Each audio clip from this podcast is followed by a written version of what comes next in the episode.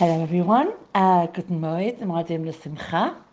Um, I once went to a head teachers conference um, for Jewish head teachers, and we were addressed by Rabbi Avram Katz, the head of um, Beis Chaya Rochel Seminary in Gateshead.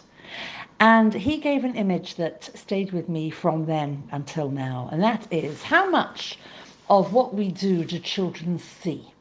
And he gave the analogy of if you walk past somebody's house at dusk um, and they forget to close the curtains and you glance into the front room, in an instant you see everything. Absolutely everything. You see um, the father reading the paper, the child on the floor playing, the tearing the wallpaper, um, the table laid. You see everything in a flash. That's what our children see of us.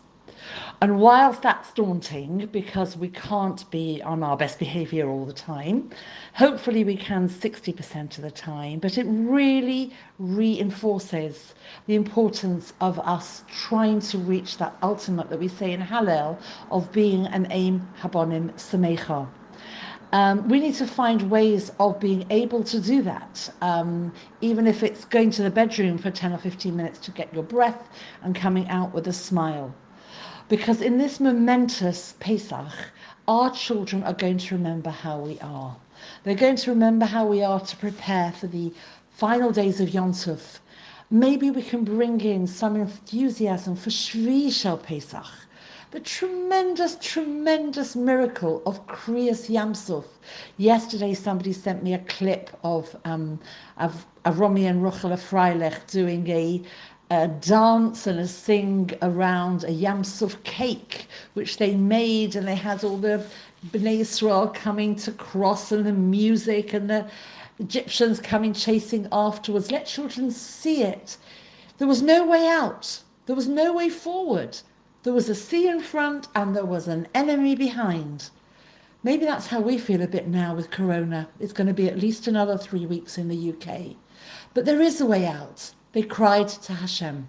They called out to Hashem in Hallel. We've got four meals to go. Now, in a way, the Seder meals were in a way easier because there was a program. What's the program for these meals? Let me make a suggestion. Hallel, particularly in B'tzeis Yisrael, is the story. It's the story then as the story now. And what do these words mean? Maybe we can have our older children explaining, or we can graphically show that we came to the Yamsuf and there was no way back. And it's Beis Yaakov me'am lo'ez. What does it mean, Hayam Ra'ah? What did the what did the sea see? Um, they say he saw the bones of Yosef, but what Yosef? Oh, Yosef, the son of Yaakov, Avram, Yitzchak, Yaakov. Let the children bring it all together. I know it's not easy. There's a mound of washing that's accumulating. You need clean clothes for Yom Tov, which you're allowed to do for children, of course. There's the cooking. There is the constant um, presence of everybody all around.